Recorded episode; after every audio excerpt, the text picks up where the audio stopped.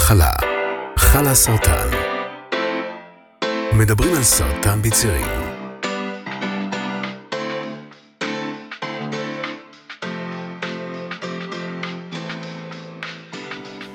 אז היי לכולם ולכולם. היום יש לנו פרק מיוחד.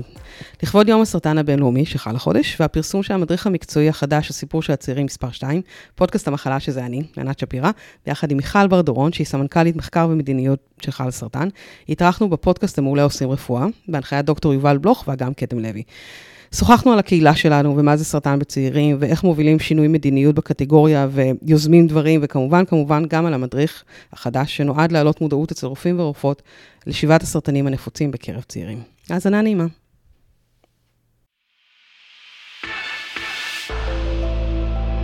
רשת עושים היסטוריה. רשת עושים היסטוריה. רשת עושים היסטוריה.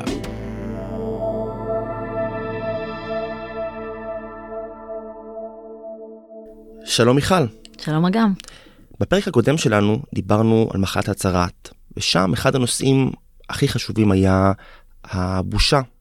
זו מחלה שהרבה אנשים אפילו לדבר עליה בתקופות יותר מוקדמות היה ממש אה, קשה, וגם היום המחלה שלנו למרות שאין לה שום קשר לצרעת והיא אפילו לא מדבקת, מלווה בתחושות של בושה. אני מאמין שהרבה מהמאזינים שלנו אפילו לא יקראו לה בשמה, הם יקראו לה המחלה, או יגידו נפטר ממחלה קשה, כי הנושא שלנו היום, לרגל ליום הסרטן הבינלאומי, הוא סרטן. ובאופן יותר ספציפי, סרטן בצעירים, ולכן איתנו מיכל בר דורון, סמנכ"לית מחקר ומדיניות בעמותת חלאס סרטן, שזה חלאס סרטן. נכון. ספרי לי קצת על העמותה שלכם, ומה המשימה ש... שמנחה אתכם. אז קודם כל, באמת אצלנו לא מתביישים. הסרטן הוא לא משהו שאנחנו לא נקרא לו המחלה ולא נתבייש בו, אבל אה, חל הסרטן אה, היא קהילה, קודם כל, שנולדה לפני 6-7 שנים. היא נולדה בעצם בעקבות אה, מותה של אה, טל יעקובסון לפני אה, 12 שנים, 12 שנים? 12 שנים. נפטרה טל יעקובסון, אה, טל הייתה צעירה מאוד, הייתה בת 26 כשהיא נפטרה ובת 25 כשהיא חלתה. טל לא מצאה את עצמה, היא הגיעה למכון האונקולוגי, אה, וראתה רק בני 60, 70, 80, אמרה לאמא שלה ואבא שלה, זה לא המקום בשבילי, זאת, בואי נלך למחלקת ילדים. ירדו למחלקת ילדים, ראו אמהות, מחזיקות תינוקות, מובילות אותם בעגלות, תינוקות חולים. טל לא מצאת עצמה וטל הייתה חולה בסרטן מאוד מאוד נדיר, שבסופו של דבר אחרי פחות משנה היא נפטרה, והיא נפטרה בבדידות מאוד מאוד גדולה. היא הייתה בטוחה שהיא הצעירה היחידה בעולם שחולה בסרטן, כי סרטן זאת מחלה של זקנים. וכשטל נפטרה, ההורים שלה, זוהר ויאנקלה, בעצם הבטיחו לעצמם שטל תהיה הצעירה האחרונה שמתה בודדה מהסרטן שלה, והם ישנו את המציאות הזו. ובעצם חל הסרטן קמה עם חזון להפיג את בדידותם של צעירים חולי סרטן, וגם לשנות את תרבות הטיפול בסרטן בצעירים. כשהמשימה המרכזית בהקשר הזה היא שהמערכת תכיר בקטגוריה הייחודית הזאת. בעצם כשטל נפטרה ונפגשו זוהר ושירה, המנכ"לית שלנו היום, הם ייסדו את העמותה הזאת ובאו ואמרו, אוקיי, אנחנו לא מבינים, אבל טל היא לא היחידה, אבל כמה יש כמו טל? התחלנו לנבור במספרים, התחילו לנבור במספרים. כל יום עשרה צעירים מאובחנים בסרטן. וואו. הם לבד, הם בטוח לא. והיום בעצם אנחנו נדבר על למה בכלל יש שאלה של אה, אה, טיפול והבחנה, במיוחד בצעירים, למה זה לא פשוט, נכון. כמו שזה נניח פשוט אצל סבתא שלי שחלתה בסרטן, אה, ואיך אפשר אה, לייצר מצב שבו דברים נראים אחרת, נראים טוב יותר, בכל הקשור בסרטן בקרב צעירים.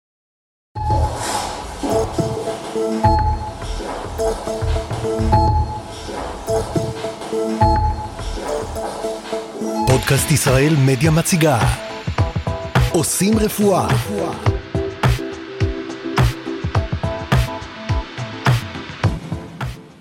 אז בפרק הזה אנחנו הולכים לדבר איתך ולשמוע מבחורה צעירה בשם ענת שפירא. אני ענת שפירא, מחלימה מסרטן שד. אני מנהלת הקהילות הדיגיטליות של חל הסרטן. אה, אני היזמת שמאחורי מרפאת המחלימים והיזמת מאחורי פודקאסט המחלה. והסיפור האישי של ענת, כמו שאנחנו נשמע לדעתי בפרק הזה יותר מפעם אחת, בעוד הרבה מאוד מקרים כואבים, מתחיל ברעם ביום בהיר, שבו ההבחנה בסרטן נופלת בלי שום הכנה מראש, בלי שום ציפייה או חשש או, או בכלל אה, ידיעה שזה יכול לבוא. הרבה פעמים רופאי משפחה, גניקולוגים, כירורגי שד, רופאי מיון, הם אלה שמספרים את הבשורה. והרגע הזה הוא מאוד מאוד מורכב, כי לא תמיד אנחנו כמטופלים מוכנים לרגע הזה, או מוכוונים. זה גם מאוד שונה, יש כאלה שמעדיפים שיספרו להם בטלפון, כמוני לדוגמה, אליי התקשרה כירורגית שד ואמרה לי, זה ממאיר, ויש המון כאלה שמזמנים אותם לפגישה האחרונה בסוף היום. אני לא יודעת בכלל איך עומדים במתח הזה של לחכות, לדעת שיש איזושהי בשורה רעה מאחורי הדלת, וצריך לחכות או לנסוע לשם. אה, וכל הפעולות היומיומיות האלה שפתאום משתנות, כי הבשורה שאנחנו מקבלים היא בשורה משנת חיים, במיוחד כשאנחנו צעירים ועולות לנו כל כך הרבה שאלות, ומאוד מאוד חשוב להבין גם מי המטופל שעומד מולך. יש מטופלים כמוני לדוגמה, שמעדיפים כמה שיותר מידע, כולל סטטיסטיקות, כולל uh, worst case scenarios, ויש מטופלים שאי אפשר לתת, להפיל עליהם את הכל ברגע הזה. וזה רגע מורכב, שבו אנחנו מקבלים הרבה מאוד מידע חדש, וצריך ללכת איתם צעד צעד, לא רק בתהליך ההבחנה, אלא גם בכל התקופה שתלווה אותם. אז תסבירי לי מיכל, מלכתחילה, אה, מה מיוחד בסרטן בצעירים? זאת אומרת, סבתא שלי חלתה בסרטן, כמו שאמרתי, והיא יושבת עם הסיגריה ומדברת על המחלה תוך כדי, לא מזיז לה, לא אכפת לה. אה, מצד שני, גם ציפתה לזה בתור מעשנת אה, כבדה כבר 50 אה, שנה, ולדעתי הרבה חבר'ה צעירים בכלל לא יודעים שזה יכול לבוא בגיל משמעית. 24, 30, 32. זה נכון, הם לא מצפים לזה, הם צעירים, הם בדרך כלל בריאים, ושוב, המחלה הזאת, הסרטן הזה, היא לא מחלה של צעירים, אנחנו מדברים על מעל 30 אלף חולים בשנה בישראל, צעירים הם 13-14 אחוז. מהחולים. שזה בישראל. מעט באחוזים, אבל הרבה אבל מאוד המון, במספרים אבסולוטיים. עשרה ביום זה המון. וכשקמנו, בעצם באופן כללי, ואני אגיד את זה כנראה הרבה פעמים היום בשיחה שלנו, אני לא יודעת כלום על סרטן בצעירים. מי שיודע על סרטן בצעירים זה הצעירים. התפקיד שלי כאחראית על המחקר והמדיניות, ובכלל התפקיד שלנו כעמותה שרוצה להגשים את החזון, זה להקשיב להם ולתת להם to lead the way. כי בתפיסה שלנו, הם שהיו שם, חוו את הכאב, יודעים בדיוק מה הפתרונות שהיו חסרים להם. הם צעירים, הם חבר'ה צעירים, חלק מהם הייטקיסטים, מורים, אנשים פשוטים, אנשים מאוד מורכבים, הם כל ההתפלגות הנורמלית של האוכלוסייה הישראלית, והם יודעים לבוא עם הפתרונות, ואנחנו רק צריכים להיות שם כאקסלרטור, לאפשר להם להגשים את הפתרונות האלה, לשקף את הפתרונות שלהם למערכת, שבתורה תתקן את עצמה, ואז מצאנו את הפתרון והלכנו הלאה לבעיה הבאה. אבל זה לא עונה על השאלה שלך, מה כל כך מיוחד בהם? למה הצעירים האלה הם לא כמו סבתא שלך? אז שאלנו אותם, מה כל כך מיוחד בכם? ונתנו להם לדבר במשך שנתיים בעצם לטובת אותה הפגת בדידות, אני לא ארחיב, אבל הקמנו קהילה, הקמנו בהתחלה עמוד בפייסבוק, ככה זה היה אז, אנחנו מדברים על 6-7 שנים אחורה, העמוד הזה התפוצץ תוך יום. פתאום הבנו שזה מה שהם צריכים, הם צריכים לדבר. זאת אומרת, זרמו אליכם עוד ועוד... זרמו, uh... עוד צעירים ועוד צעירים, וואו. ואיפה הייתם כל הזמן הזה, ותמיד היינו חולי סרטן, אבל אף פעם לא היינו חולי סרטן צעירים. והקשבנו להם כמעט שנתיים, ואחרי שנתיים ניטרנו את כל הידע הזה שהם דיברו עליו, וחילצנו. בעצם ככה נולד הספר הראשון שלנו, חילצנו את שמונת הצרכים הייחודיים של צעירים חולי סרטן. שמה יושבת הייחודיות שלהם. הם יש להם בעיות במיניות. מיניות זה דבר סופר סופר משמעותי לצעירה בת 24 שעברה למשל עכשיו הקרנות לצוואר הרחם. לך תקיים יחסי מין אחר כך. אתה יודע מה זה לבחורה בת 24 לא לקיים יחסי מין או לבוא לדייט ראשון ולהגיד יש לי בעיה להיכנס איתך למיטה. ואני מאמין שדווקא הדברים האלה בנושא של הטיפה הסתרה אפילו תחושה נכון, של בושה. נכון, הבושה. זה משהו שהכי מלווה את העיסוק במיניות. חד משמעית. אז זה מיניות, זה פוריות, זה הגיל שבו צריך, רוצים, ממש ממש רוצים להביא ילדים, או ממש לא רוצים, אבל זה נושא שמדברים עליו. זה זוגיות, זאת הורות צעירה, זה כל השיקום הקוגנטיבי. יש לי חברה, לא אגיד את שמה, שאני עובדת איתה בחלאס הרבה, ויום אחד ישבנו ובנינו איזה טקסט, ואמרתי לה, בואנה, איזה מבריקה את. ואז היא הסתכלה עליה ואמרה לי, את לא יודעת איזה מבריקה הייתי. ופתאום אתה יודע, זה נופל לך, מין משפטים וואו. כאלה. יש לה ירידה קוגנטיבית, חימו בריין, מה שנקרא, כשאת צעירה, בת 30, שאת עובדת, וכל היום את קוראת, ואת במיילים וזה, ופתאום זה קשה לך. מה זאת אומרת זה קשה לי? מה, אני בת 70? לא אמור להיות לי זהו, קשה. זהו, כל הדברים שכאילו מובנים אליהם, נכון. במטופל בן 82 שיושב, אה, ממש לא מובנים מאליהם. אז דיברת על הצרכים המיוחדים, אמרת שמונה. נכון. אה... אז שמונה צרכים. ובעצם עם השמונה צרכים האלה, הם הפכו להיות שמונת הנתיבים האסטרטגיים שלנו כעבודה. אלה הצרכים שאותם הצעירים האלה רוצים, שסביבם למצוא פתרונות. ספרי לי בכלל, מה הצרכים המיוחדים? אמרת מיניות, אז פוריות. מיניות, פוריות, זוגיות, הורות צעירה, בדידות ודיכאון, מחקרים בעולם מצאו שצעירים חולי סרטן סובלים מתסמינים של בדידות, חרדה ודיכאון הרבה יותר מהאוכלוסייה הכללית. יש לנו זכויות, יש להם המון המון זכויות שפתאום, מאיפה הם יודעים להתעסק עם הדברים האלה? כל הנושא של שיקום פיזי וקוגנטיבי, זאת אומרת גם שיקום של הגוף, גם שיקום של הקוגניציה. והצורך השמיני זה כמובן כל הנושא של השכלה ותעסוקה. מדובר על חבר'ה, חלקם באמצע התואר הראשון שלהם, חלקם עוד לא התחילו אותו, חלקם בתואר שני, הם עובדים, יש לנו ברמת המדינה, ברמת המשק, צעירים הם מנוע צמיחה של המשק. הם משלמים הכי הרבה מיסים, הם תורמים הכי הרבה לתל"ג. כשהם יוצאים מעולם התעסוקה, המשק נפגע פעמיים, עזוב רגע אותם. פעם אחת הם לא עובדים, פעם שנייה הם חיים על קצבאות. אנחנו רוצים להחזיר אותם לעולם התעסוקה, הם רוצים לחזור לעולם התעסוקה. צריך, זה צורך ייחודי, אין להם עכשיו אה, קביעות בתעשייה אווירית של 20 שנה, הם, הם מגלגלים את המשק, אנחנו חייבים, זה צורך סופר ייחודי של צעירים, ועל זה, אגב, זה אחד הערוצים שאני מאוד מתחברת אליו, ואנחנו עושים המון המון פעילויות איתם. רק לפני שנתיים, בעצם ככל הפעילויות של חלאס, ביוזמת מחלימה צעירה שהייתה הייטקיסטית ואמרה אני נורא מתקשה לחזור לעבודה אני גם מתקשה קוגנטיבית אבל גם איך אני מסבירה את החור הזה בקורות חיים אני בשוק סופר תחרותי יש כמוני עוד 20 איך אני מבליטה את עצמי בכל זאת. זה בדיוק הדבר גם שמייחד את הצעירים מן הסתם ילד אין לו עבודה ועוד אין לו עיסוק בפוריות ואנשים מבוגרים. הם כבר מבוססים. ייקחו חל"ת מהעבודה וזה לא יהיה בעיה או שפוריות גם אם הם זה בעיה הם מודעים לה והם עוסקים בה באופן טבעי אנשים יותר מבוגרים אה, שבשלבי הקמת המשפחה. ואת אומרת כאן. אתם נכנסים לתוך ואקום זאת אומרת ואקום אין אף אחד ש. שחושב על זה עוסק בזה ומרכז את העיסוק ב, באתגרים האלה. תיבת פנדורה אני קוראת לזה. מה שקרה בסוף זה כשהיא הגיעה ואמרה אני רוצה אמרנו בסדר אז מה את רוצה אמרה אני רוצה לעשות תוכנית שתעזור לצעירים וצעירות לחזור לעולם העבודה אמרנו לה יאללה אנחנו האקסלרטור את מכירה את הבעיה בנינו תוכנית סדנה חלאס אבטלה קראו לה הייתה מאוד מאוד מוצלחת. אוקיי אז עשינו מחזור אחד ועוד אחד ואז ביטוח לאומי אגף השיקום בא ואמר זה שלנו אנחנו מחזירים נכים בסדר ככה הם קוראים לזה. לעולם העבודה. מה זה הדבר הזה שיזמתם? נפגשנו, אימצנו ועשינו אקזיט חברתי. למעשה, לפני שנתיים ביטוח לאומי אימץ את התוכנית הזאת, והיום בסל השיקום של הביטוח לאומי יש תוכנית חזרה לעבודה לצעירים מחלימים מסרטן. ואז אני יכולה להתפנות לצורך הבא שאני רוצה לעזור להם לפתור, אבל הכל הם. אני אשאל כאן שאלה שאני בטוח שאת המנהל העסקי שלנו דני שנכנס קודם עלולה קצת לצייר מה ההגדרה לצעירים בלקסיקון שלכם 18 עד 44. 44 כן, שאלה טובה. אז תראה, בסוף, אז אתה שואל, אז ישבנו, ניטרנו, הגענו למסקנה שאלה שמונת הצרכים, ואז חלאס עובד בשתי רגליים בעצם. רגל אחת היא רגל של הקהילה שהיא רגל סופר מפותחת, היא המקום להפגת הבדידות, היא המקום שבו אנחנו מקשיבים להם, הם יוזמים, הם עושים, יש לנו מיליון טלפים של פעילויות וקבוצות ריצה וקבוצות צמיחה ו- ו- וטיפוס והכל הכל הכל, אבל הרגל השנייה היא הרגל שלי, היא הרגל של השינוי מדיניות. הם עושים עושים עושים אני רוצה לבוא למדינה ולהגיד לה יש כאן צרכים שצריך לטפל בהם כדי שתהיה הכרה בקטגוריה. אז מה שעשינו בעצם בדיוק לפני שנתיים, ממש ביום הסרטן הבינלאומי 2022, השקנו את הספר הראשון שנכתב ביחד עם הקהילה, שמנגיש את אותם שמונה צרכים למערכת, לצוות הרפואי, לאחיות, לעובדות הסוציאליות והכל כמובן לשני המגדרים. הספר הזה עשה מהפכה מאוד מאוד גדולה. בפעם הראשונה בעצם בישראל הנושא הזה שוקף במקום אחד, ובאה המערכת ואמרה אוקיי, אני רוצה לטפל בזה. איך היא טיפלה בזה?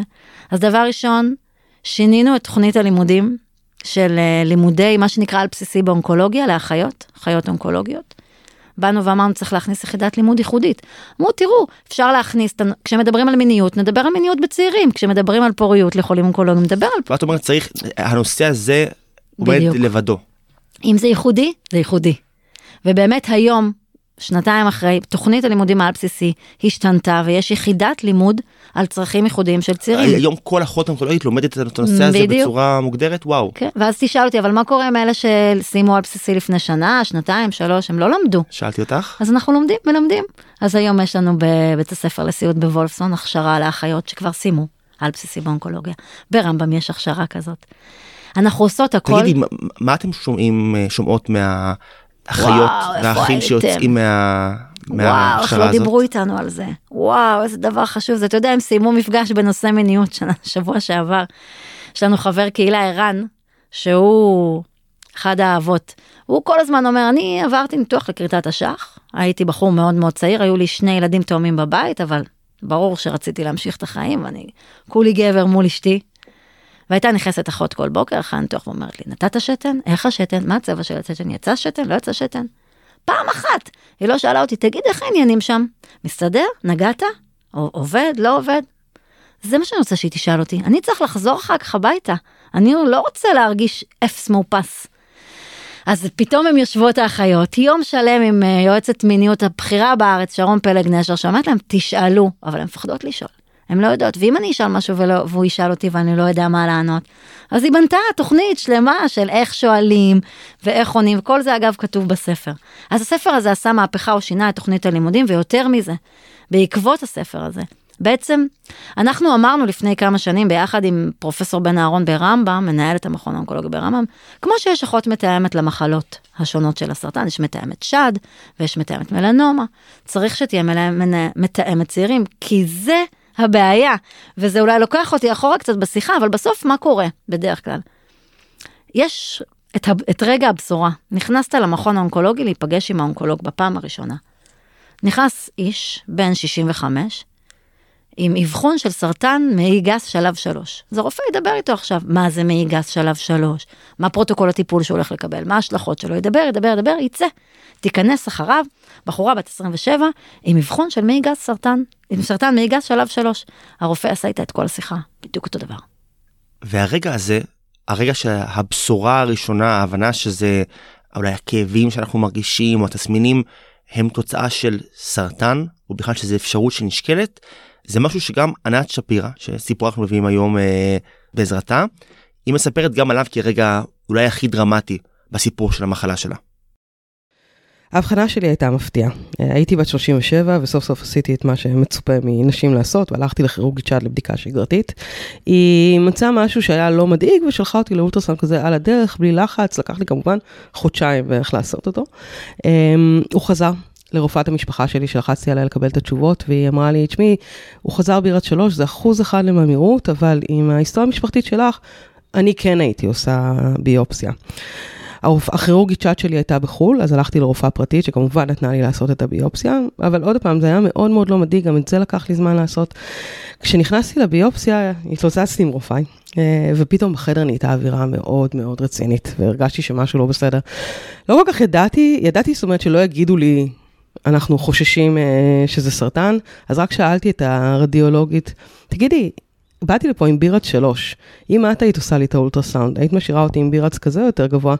היא הסתכלה עליי ואמרה יותר גבוה. ועם התחושה הזאת יצאתי מהביופסיה. כמה ימים אחרי זה התקשרה אליי הכירורגית שד הפרטית ואמרה לי, חזרו התוצאות וזה ממאיר. ומשם בעצם יצאתי לרכבת הרים מטורפת. באופן אירוני, שבועיים לאחר מכן התקשרה לכירורגית שד הראשונה, זאת שהייתה בחו"ל. אה, ואמרה לי, הכל בסדר, בואי תחזרי, תחזרי על הבדיקה עוד חצי שנה. מרוב ההלם ניתקתי את הטלפון ולא חזרתי אליה כמובן שוב. אז אנחנו באים ואומרים, הצעירים האלה, בדקנו, מצאנו, הם קצת נופלים בין הכיסאות. עשינו סקר, מצאנו שמעל 12-13 אחוז מהמטופלים אומרים, לא דיברו איתנו על פוריות, ברגע האבחון. חזרנו לרופאים, אמרו לנו, אין כזה דבר. ברור שדיברנו עליהם, איתם על פוריות, זה חלק מהפרוטוקול של השיחה. מה שקורה, חזרנו לקהילה, אמרנו, זה לא הגיוני. בדקנו, חקרנו, נברנו, הם אמרו, נכון, כנראה דיברו איתנו, אבל מי שמע? הרי הודיעו לנו באותו רגע שיש לנו סרטן, ומאותו רגע שמענו בלה בלה בלה בלה בלה, לא שמענו כלום. אם היה איתנו מישהו שאסף את כל השיחה הזאת, יצאנו מהחדר, שאלנו שוב. אותה אחות ששמנו, מתאמת צעירים, היא בדיוק זאת שפוגשת אותו, או אותה, אחרי הביקור אצל האונקולוג, אחרי הבשורה הקשה, ומוודא שאותם שמונת צרכים מתמלאים, בודקת שוב אם דיברו על פוריות, ושואלת אם יש זוגיות בבית, ואם יש ילדים צעירים בבית, ועוברת איתו את כל התחנות, שמונה התחנות האלה. אז עשינו פיילוט ברמב"ם, ואז הפיילוט התרחב ושמנו אחות בשיבא, ובאיכילוב, והיום יש גם בבלינסון ובהדסה, ובאנו למערכת, שוב, אותו סיפור. ניסינו, בדקנו, עשינו פיילוט עובד, באנו למערכת, אמרנו לה, תאמצי. אנחנו שינינו את הסילבוס, נכון? ובאמת אה, לפני שנה אחרי הקמה של ועדה מייעצת במינהל הסיעוד, יש היום חוזר מינהל סיעוד שמכיר בתפקיד הזה. אני מופתע לטובה מהסיפור הזה, אני נכון. מצפה למערכת, הנה כרגע הרע שבו המערכת לא יכולה להתאים את עצמה. ואת אומרת שכן, שאומנם הרבה עבודה שלכם, אבל המערכת כן יודעת להשתפר וללמוד בנושא הזה. וזה מחזיר אותי ללמה המודל שלנו כל כך מוצלח בשיא הצניעות. כשאתה נותן למטופל שחווה את הקושי to lead the way, רוב הסיכויים שהפתרונות שהוא ימצא הם בדיוק אלה שחסרים היום במערכת. אני לא שואלת רופא מה חסר לחולה צעיר. אני שואלת צעיר מה חסר לך. ואז כשאני באה עם זה, מה יגידו לי? לא נכון, זה לא חסר? אני לא המצאתי, אני לא קראתי בספרים וסיפרתי. זאת אומרת, לא באה מיכל ואומרת, אני מומחית גדולה לסרטן נכון. בצעירים. זאת אומרת, הנה ענת, והנה ערן, והנה כל אותם צעירים שמספרים מה הם צריכים. בדיוק. וזאת הסיבה שהמודל הזה עובד. בתפיסה שלי, בחיים עצמם שמוכיחים לנו. וזהו, וזה הספר הראשון, אז הוא עשה שתי מהפכות שגם קרו נורא נורא מהר. ו- אגב, הספר הזה, אם אני לא טועה, זמין זמין אצלכם באתר. בחינם להורדה לכל מי שרוצה לקרוא על זה, בין אם הוא איש אה, רפואה או סתם אדם מן השורה. נכון, ומי שממש רוצה גם הארד קופי, יכול לקבל. יבקש ויקבל. ואתם לאחרונה, או ממש עכשיו, מוציאים נכון. ספר שני, שמיועד לא לאחיות ואחים, אלא לרופאות ורופאים. נכון. בעצם הספר הראשון היה מיועד למי שמטפל בצעירים האלה כשהם כבר במכון, ועברה שנה, ואמרתי לשירה, אוקיי, מה הספר הבא? זה נחמד שהוצאנו אחד, אבל זה לא יכול להיגמר בזה. וב-2020 באמת אה, רשם הסרטן הוציא דוח, אה, לראשונה דוח שממפה את, אה, את הנושא של סרטן בצעירים. גם זה, אתה יודע, אמרת קודם, אנחנו קוראים לזה תיבת פנדורה. כשאתה מציף צורך אמיתי, הוא עושה רעש. והצפנו כאן צורך אמיתי, וגם רשם הסרטן של משרד הבריאות בא ואמר, אוקיי, אני מוציא דוח שלוקח 15-20 שנה אחורה נתונים לגבי סרטן בצעירים. אחד הדברים המשמעותיים בדוח הזה שהוא מיפה את, אה, את הסרטנים הנפוצים ביותר אצל צעירים, חילק את זה לנשים וגברים, 20 עד 44, אגב לא 18, זה סוגיות של אה, איך מדינת ישראל מחלקת, בכלל הלמ"ס מחלק גילאים באוכלוסייה הישראלית. אז ה-18-20 לפעמים הולכת, 18-19 הולך לנו. ומצאנו את הרשימה הזאת, ואמרתי לשירה, זה הספר הבא שלנו. הרי סרטן הוא לא רק צרכים פארה-רפואיים, סרטן זאת מחלה קלינית. יש התנהגות של הסרטן הזה אצל צעירים. אנחנו נצא עם ספר אחר.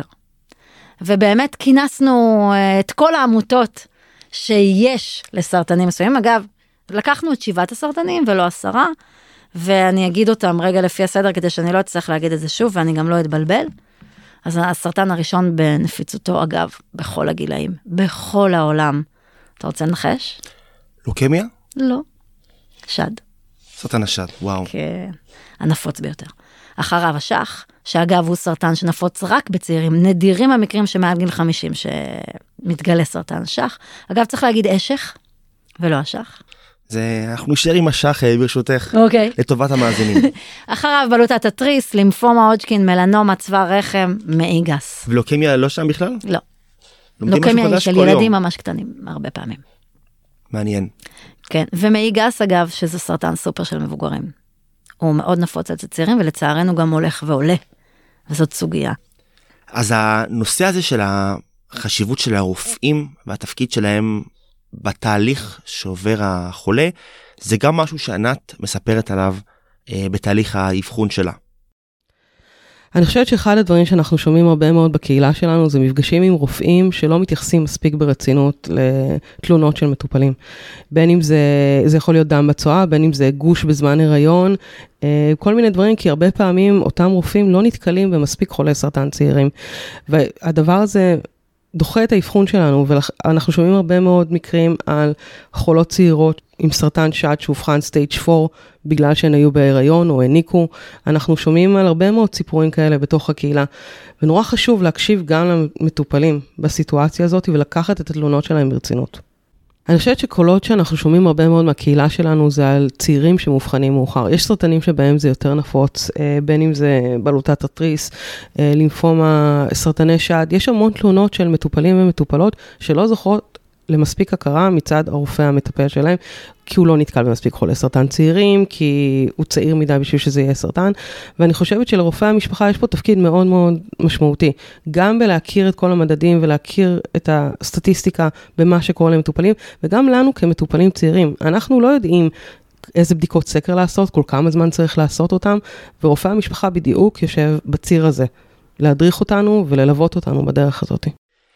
אה, אז מה שענת אומרת, גם בתור אה, בחורה שחלתה וגם בתור אשת מקצוע אצלכם בחל הסרטן, היא אומרת שהרופא הוא בעל חשיבות עצומה להמשך התהליך הזה מבחינת החולה. הרופאים האלה בהתחלה הם ה-case managers שלנו. אנחנו, במיוחד כמטופלים צעירים, אני לדוגמה, אני יושבת מול הרופאה, אני לא יודעת, טפסי 17, מה אני צריכה לעשות עכשיו? אין לי את ההיכרות המעמיקה עם המערכת הרפואית, וגם אין אף אחד שיסביר לי. אני נמצאת מול ערפל עצום, ואני צריכה שמישהו ילווה אותי, יסביר לי מה לעשות, למי ללכת, כמה ללכת, איזה תדירות, למה לצפות, והרבה פעמים אנחנו צריכים את הליווי הזה. יותר מאוחר אנחנו נעבור לאונקולוגיה או להמטולוגיה במהלך הטיפולים, ועדיין נפגוש הרבה מאוד פעמים את הרופא משפחה אה, בשביל כל הנקודות חיבור האלה. וחשוב שגם במקומות האלה ישאלו אותנו קצת על הדברים מסביב, על איך אנחנו מרגישים, מה אנחנו צריכים, כי הוורטיקל האונקולוגיה, הרבה מאוד מדברים על כן סרטן, לא סרטן, תופעות לוואי, ואני חושבת שלרופאי משפחה יש הסתכלות יותר הוליסטית על המצב הזה. אנחנו צריכים את הרופאי משפחה שלנו מעורבים בטיפול הזה, גם בשלב של הטיפולים, ובעיקר בסוף גם בשלב ההחלמה כשאנחנו חוזרים לקהילה. זו תובנה שממש התגלגלה עם הזמן, עם הכתיבה של הספר, כי כשכינסנו כינסנו את כל העמותות שרלוונטיות, שמחזיקות את סוג הסרטן הזה, ואמרנו, אוקיי, בואו נאפיין מי קהל היעד של הספר הזה ולאן אנחנו הולכים. ובאמת אפיינו את קהל היעד, כמו שענת הסבירה, קהל היעד של הספר הזה זה רופאים, בעיקר רופאי משפחה, כי הם אלו שפוגשים את החולה כשהוא מגיע עם איזשהו תסמין, והם אומרים, זה לא יכול להיות, זה בחור בן 24. אם היה מגיע לפה איש בן 70 עם התסמין הזה, ברור שהייתי שולח אותו, לא יודעת מה, לבדיקה הזו והזו והזו. אבל בת 24 זה כנראה דלקת גרון, לחץ, אה, היא בדיוק ילדה, אז היא עייפה, אז היא זה. לקחנו שבעה אונקולוגים בעצם בסיוע של העמותות, וביקשנו מכל אונקולוג אה, לכתוב את הפרק שלו, ואפיינו את הפרקים ואמרנו, תאפיין, תכתוב. קצת על הסרטן עצמו, קצת על המאפיינים הייחודיים, על המופע הייחודי שלו בגוף של הצעיר. יש סרטנים, לא כולם, בעיקר נניח שד, צוואר הרחם, שמתנהגים גם אחרת בגוף של הצעיר, וביקשנו מהם לאפיין את זה. ובאמת, הרופאים מדהימים, זאת הייתה עבודה נהדרת. אבל המסקנה הייתה שאוקיי, אנחנו צריכים לבוא לרופאים ולנפץ את הפרדיגמה הזאת שסרטן לא יכול להיות אצל צעיר. עכשיו, נספר רגע מהחוויה האישית שלי. כחלק מהתהליך כתיבה של הספר, אני בעצם אה, ראיינתי אה, מחלימים, שהמפגש שלהם עם רופא המשפחה היה מורכב.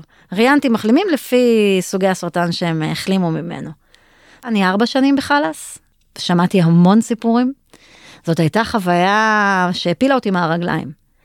בסוף אתה שומע על בחורה שהגיעה לרופא עם אנמיה מאוד מאוד משמעותית.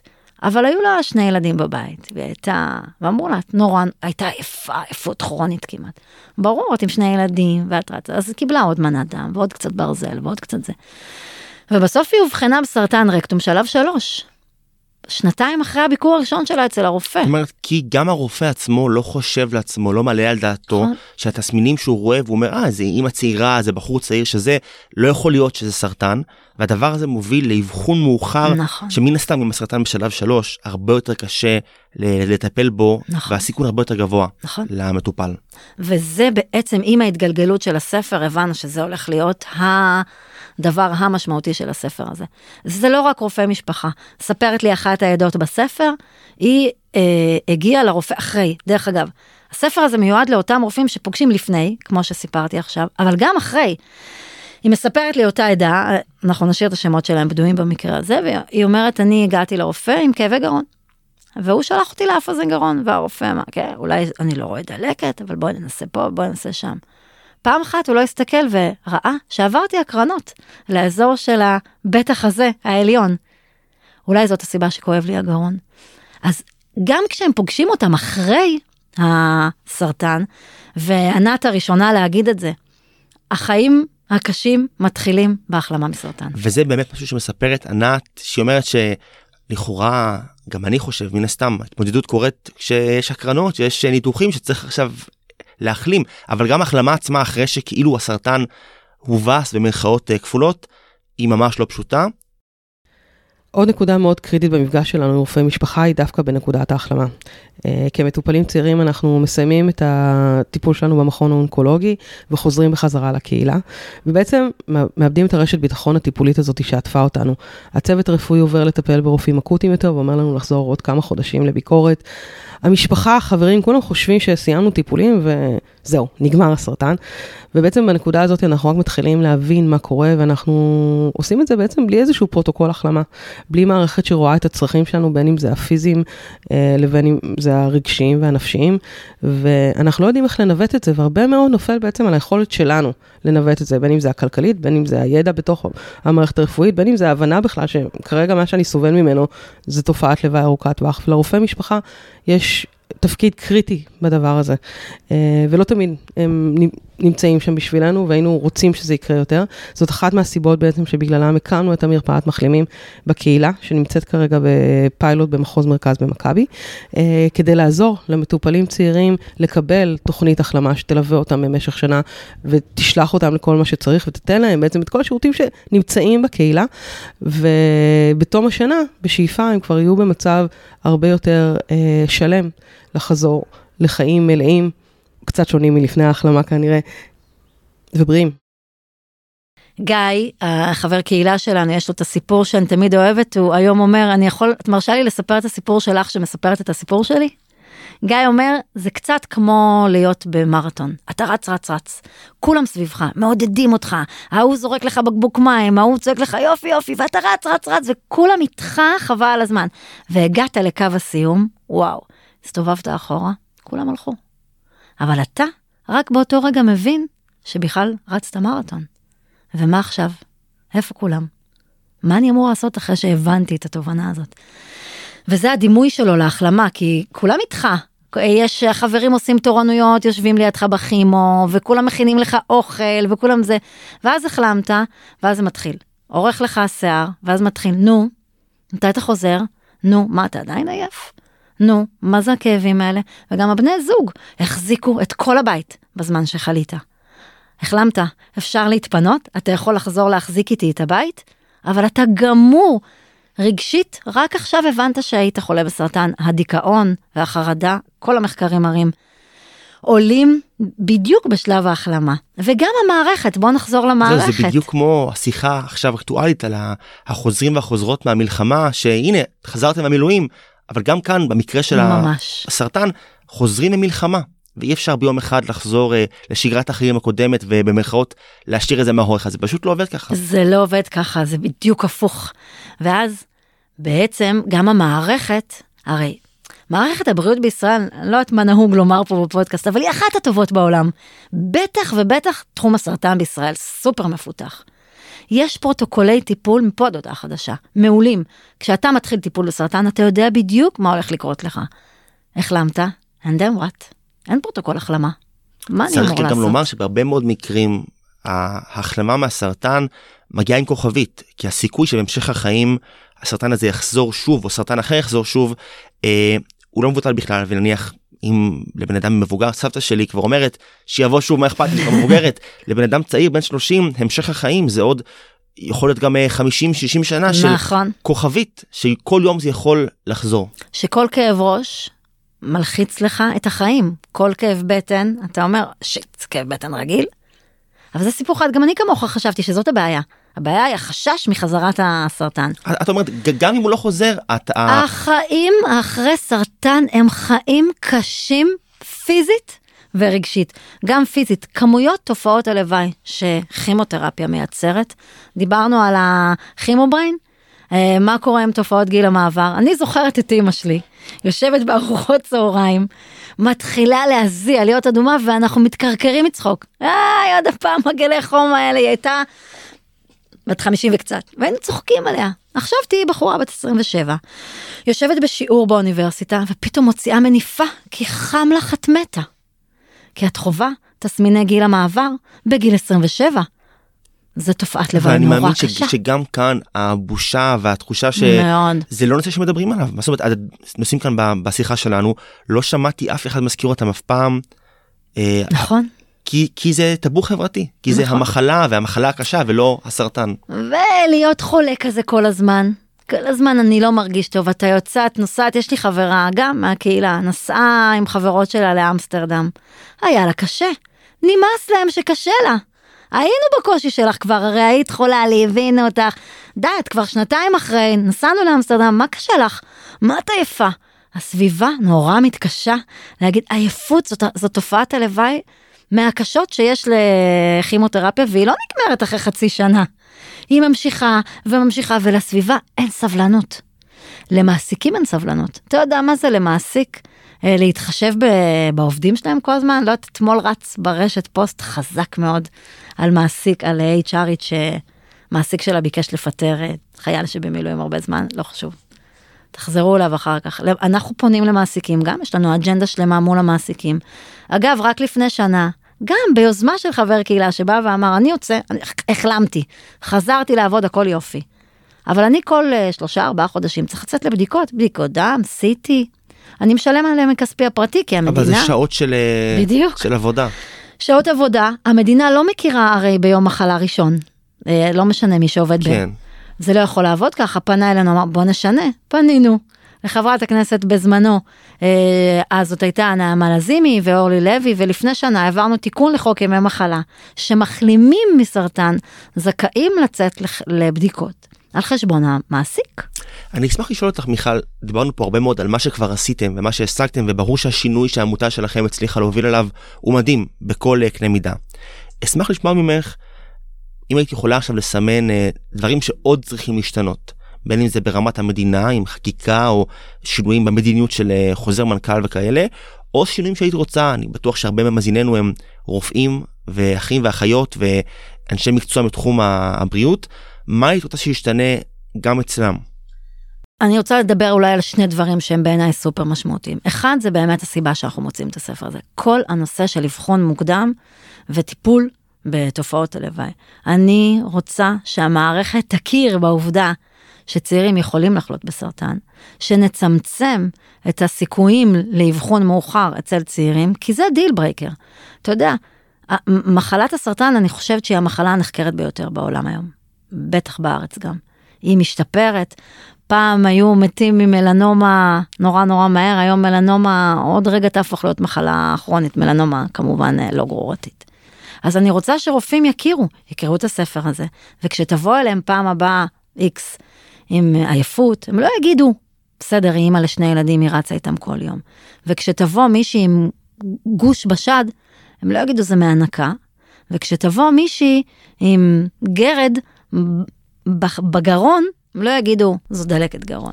וזה מן הסתם, לא נעשה הנחות אה, לרופאים, זה ממש לא רק רופאים אונקולוגיים, גם רופאי המשפחה, לא. ואף אוזן גרון, בעיקר והאורתופד שמגיע, כל בדיוק. רופא צריך לדעת, כשהוא חושב על סרטן, אני מאמין שתבוא אליו סבתא שלי, נחזור אליה, הוא תספר לו, היא החלימה מסרטן, הוא יהיה בטוח שכל דבר שקורה לה, עלול להיות אה, סרטן. יש לך אותה לבדיקה, ואצל צעירים, הסיכון הזה אמנם יותר נמוך, את אומרת, הוא עדיין שם, ועדיין חייבים להתייחס אליו. אז אני בטוחה שאם אה, יובל היה יושב איתנו עכשיו, או שנקרא לו דוקטור יובל, הוא היה אומר, בסדר מיכל, אבל אי אפשר עכשיו על כל...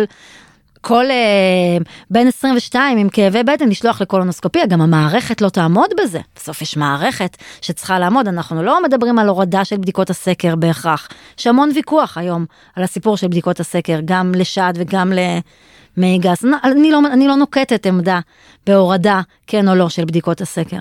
אני אומרת, זה יכול לקרות, כמו שאמרת, הם 14 אחוז, 13 אחוז, זה יכול לקרות, תקראו את הספר, תלמדו, כמו שאומר אה, אחד העדים שלנו, הוא אומר, אני הגעתי למערכת יחסים עם רופא המשפחה שלי, ואגב, יש, רופא, יש פה סיפורים מדהימים על רופאי משפחה, שבדיוק הבינו את הפוזיציה שלהם, גם אותם שמנו בספר. הראשון שיסכים איתך אגב זה יובל, שגדול המאמינים בתפקיד של רופא המשפחה, נכון. אה, ובחובתו של רופא המשפחה לדעת אה, הכל ולהיות אה, לסנן הכל להיות המסך הראשון. שמוצא גם את הדברים שלכאורה הוא לא אמור לשים לב אליהם כי הוא רק רופא משפחה, אז יובל, הגישה שלו היא הפוכה לגמרי. אז, לגבי אז, התפקיד של... אז זה יושב בדיוק על מה שאנחנו אומרים, אנחנו, אני לא בהיסטריה, אני לא, המערכת לא תעמוד עכשיו, פעם אמרתי, למה לא עושים סקרינינג של, אה, של הגוף לגילוי של שומות?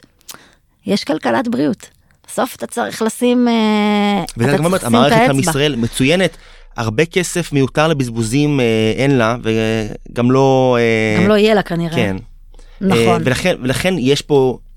יש פה חינוך. כואבות. היינו רוצים שכל אה, בן אדם במדינה יעבור כל שנה MRI, למה לא? נמצא הרבה מאוד אולי דברים... יגיד, אה, אה, כי אולי זו בדיקה מסוכנת, כי אולי התוצאות של הק- שהקרינה נ- של... נכון, אבל נגיד שזו בדיקה... הרעיון נכון. שבדיקות סתם זה ממש לא המציאות בישראל, וזה מן הסתם גם מחייב הרבה ערנות. מצד הרופא, וגם נגיד מצד המטופל עצמו, כל אחד מאיתנו, אה, גם אם הוא חושב, לי זה לא יקרה, ראינו הרבה מאוד קמפיינים של סרטן השד או של סוגי סרטן מסוימים, אבל האמת היא שאנשים צעירים כמוני, חברים שלי, או כל אחד אחר ב- שחי כאן, שחי בכל מקום, צריך לדעת שהדבר הזה מחייב ממנו להיות מודע לזה, נכון. להיות אחראי, לבדוק את זה, גם כשזה מרגיש כמו משהו שקורה לאנשים אחרים ולא לך, זה יכול לקרות גם לך.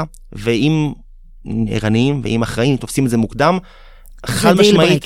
הרבה הרבה הרבה יותר קל, אה, זאת אומרת, אני חושב שבטוח שכל אחד מהמאזינים פה יוצא מהפרק בתחושה מוצדקת שסרטן זה סיפור מאוד מאוד קשה, מורכב. אה, וכואב, אין פה, אפשר לייפות את זה. סרטן שמגלים אותו מוקדם, הרבה הרבה הרבה יותר קל, הרבה יותר פשוט והרבה יותר, אה, אתה הרבה יותר אופטימי נכון. ברמת סיכויי ההחלמה. המלאה. אנחנו בחלאס קוראים לזה תתעקשי. אה, המסר שלנו לצעירים זה תתעקשו. אומרים לכם לא, ואתם בטוחים שזה כן, תתעקשו.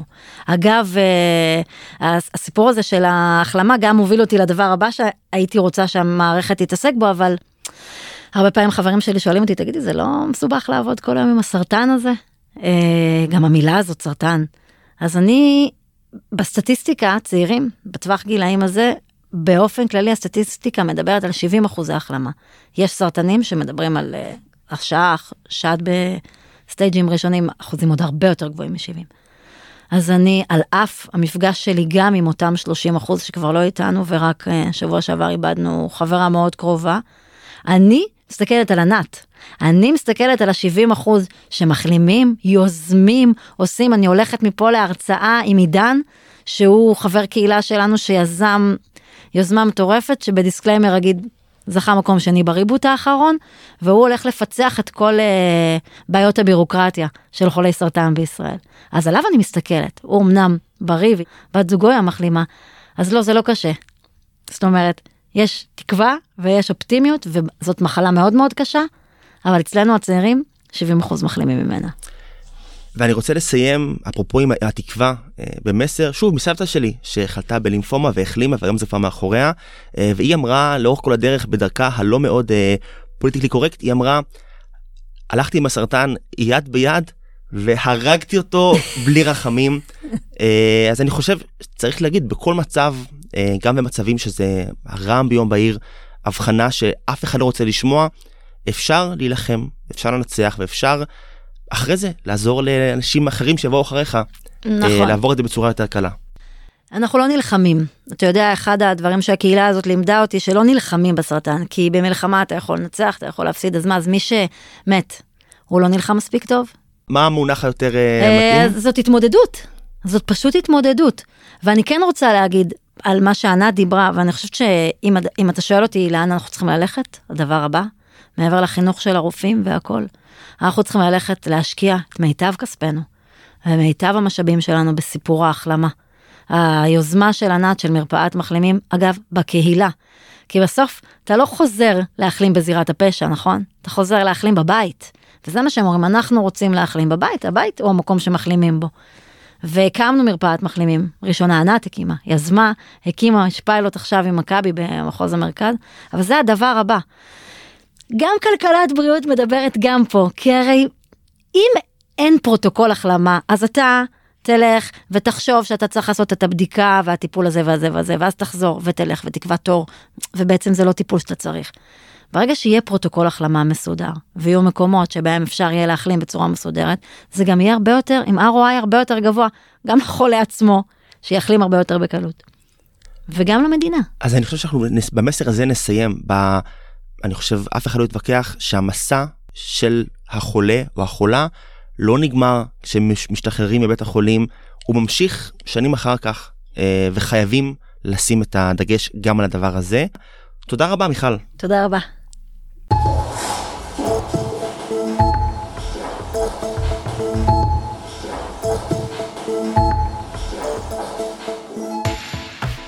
עד כאן הפרק הזה של עושים רפואה. תודה לצוות רשת עושים היסטוריה, להילה שמש עורכת התוכנית, לדני תימור המנהל העסקי הצעיר שלנו, לשלי נוי מנהלת ההפקה, לאביב שם טוב סמנכ"ל התפעול ולעמית חזזי מצוות המכירות. בצוות ההפקה גם שלי גואטה ואיה מודריק, ותודה רבה גם לדור צח. אתם מוזמנים לעקוב ולהאזין לפודקאסט שלנו בכל האפליקציות השונות בטלפון, והפרק הזה זמין גם בפודקאסט המחלה של חלאס סרטן, שם אפשר למצוא עוד פרקים על ההתמודדות של צעירים וצעירות עם המחלה הזאת. תודה רבה שהאזנתם, ונשתמע בפרק הבא.